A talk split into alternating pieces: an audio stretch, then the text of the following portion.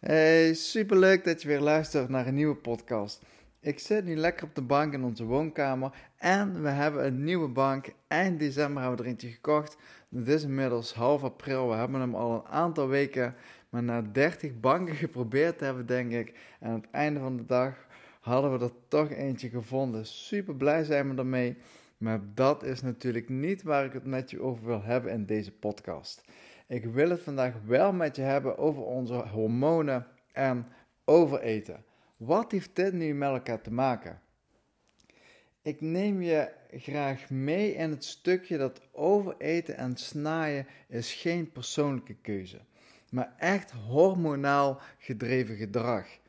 Vaak veroordeel jij jezelf als je weer gesnaaid hebt of misschien een keertje stiekem hebt gegeten. Dan ben je niet trots op jezelf, je hebt er spijt van. En het is namelijk zo, dat doe je ook niet bewust. Dit heeft echt met jouw hormonen te maken.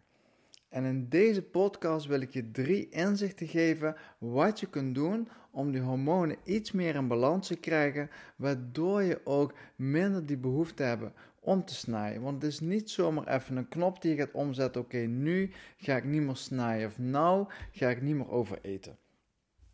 Dat er is echt meer voor nodig om dat voor elkaar te krijgen.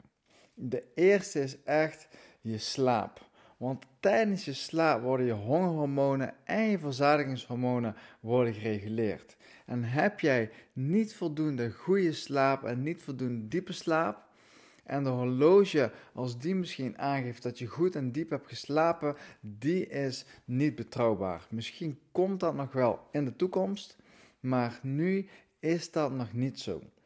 Want op het moment als je een keertje slecht hebt geslapen, misschien herken je het ook wel, dan ben je wat moe de dag erna en dan ga je wat sneller zoeken of op zoek naar eten en voornamelijk echt een beetje de suikers. En daar komt het snijden ook wel een beetje vandaan.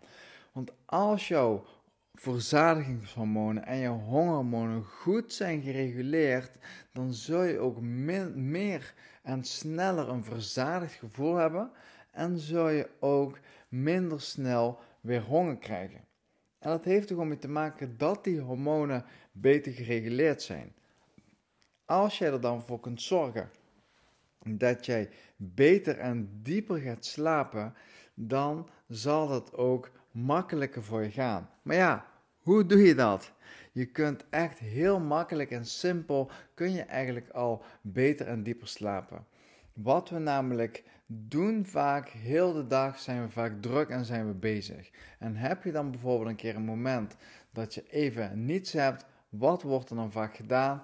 Even je berichten checken, WhatsApp openen, misschien je mail, social media, om dat loze momentje maar even eigenlijk te gaan invullen. Alleen dat is niet zo handig en ook niet voor je slaap. En al helemaal niet voor je hormonen. Want je hebt het misschien niet eens door, maar dan kan jouw stresshormoon, die kan gewoon niet zo goed zakken, waardoor je de goede hormonen ook niet goed aan kunt maken. En die heb je weer nodig om goed te kunnen slapen. Heel simpel, probeer gewoon een keertje tijdens je dag gewoon even vijf minuten te ontspannen. Even niets en niet dan maar even je telefoon te pakken. Desnoods ga je eventjes naar de tuin of als je dat niet hebt, kun je ook gewoon even makkelijk op de bank gaan zitten, kopje thee erbij en niet je telefoon gaan checken. En werk je nu heel de dag en je denkt van ja, maar daar heb ik toch allemaal geen tijd voor. Je kunt het ook al heel simpel. Op het moment als je tijdens je dag naar de wc toe moet, wat we vaak doen, we lopen naar de wc toe, we trekken door, wassen onze handen en we gaan weer terug. Ga op dat moment niet meteen weer terug of waar je mee bezig bent. Je kunt op je werk ook gewoon heel makkelijk dadelijk even een minuutje blijven zitten en heel simpel eventjes tot rust komen. Misschien nog een keertje op je ademhaling letten. Dat kan je al heel makkelijk in je dag toepassen. En wat er dan gaat gebeuren, dan geef je eigenlijk jouw stresshormoon cortisol een beetje de mogelijkheid om te zakken, waardoor je weer andere hormonen beter kan aanmaken. En dat zorgt er dan ook weer voor dat je in de avond meer en beter melatonine kan aanmaken. En dat zorgt er weer voor dat je beter gaat slapen. Heel makkelijk. En ik had het net al een beetje over cortisol. Want dat is echt een hormoon wat je zo min mogelijk extra wil aanmaken. Want dat zorgt er namelijk echt voor dat jij je goede hormonen minder goed kan gaan aanmaken. Want cortisol, ons stresshormoon, die staat echt haaks tegenover de goede hormonen. En wil je nou beter de goede hormonen aanmaken, dan zul je ook dat cortisolgehalte moeten gaan verlagen. En dat doe je namelijk echt door niet heel de dag maar druk te zijn en door te racen. Het is zo ontzettend belangrijk om af en toe gewoon die rust in te bouwen. Eventjes, even gewoon temporiseren. Ik noem het ook wel eens even lummelen. Lummelen tijdens je dag. We zijn het niet meer gewend, want in het begin zei ik het al een keer. De loze momenten, die gaan we echt pakken met onze telefoon of die gaan we invullen. Vaak het stukje vervelen of even maar simpel voor je uitstaren, dat kennen we niet meer. En dat is eigenlijk echt zonde. Als je wat vaker rust pakt en ook tijdens je dag of in de avond, en twee minuten kan ook al, dat is heel simpel toe te passen. Wat je daar echt mee gaat krijgen is dat jouw stresshormoon een beetje kan zakken en daardoor gewoon die goede hormonen beter aangemaakt kan worden. En daardoor zul je ook gewoon beter gaan slapen. En slaap je beter en vooral dieper, dan zullen die hongerhormonen en die verzadigingshormonen ook gewoon veel beter gereguleerd kunnen worden. En dan zul je ook gewoon wat minder makkelijk en wat minder snel gaan snaaien.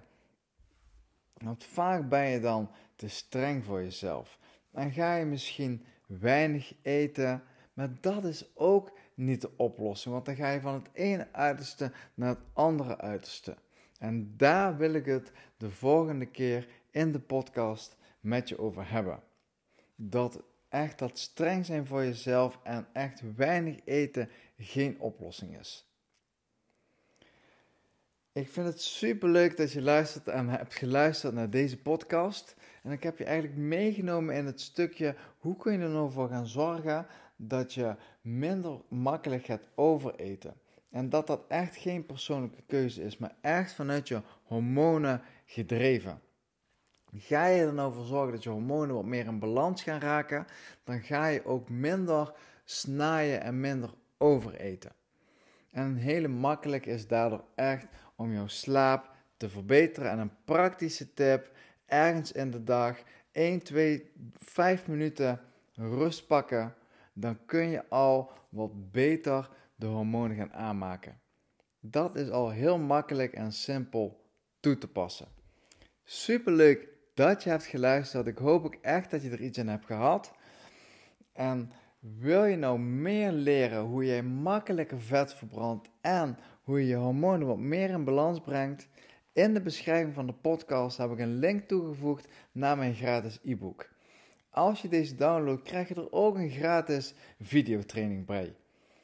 Heb je nog een vraag over dit onderwerp? Stuur me alsjeblieft een mailtje of een berichtje op Insta, want ik vind het onwijs leuk om met jou in gesprek te gaan. Ik zal de linkjes toevoegen in de beschrijving. Hele fijne dag vandaag en hopelijk tot de volgende keer.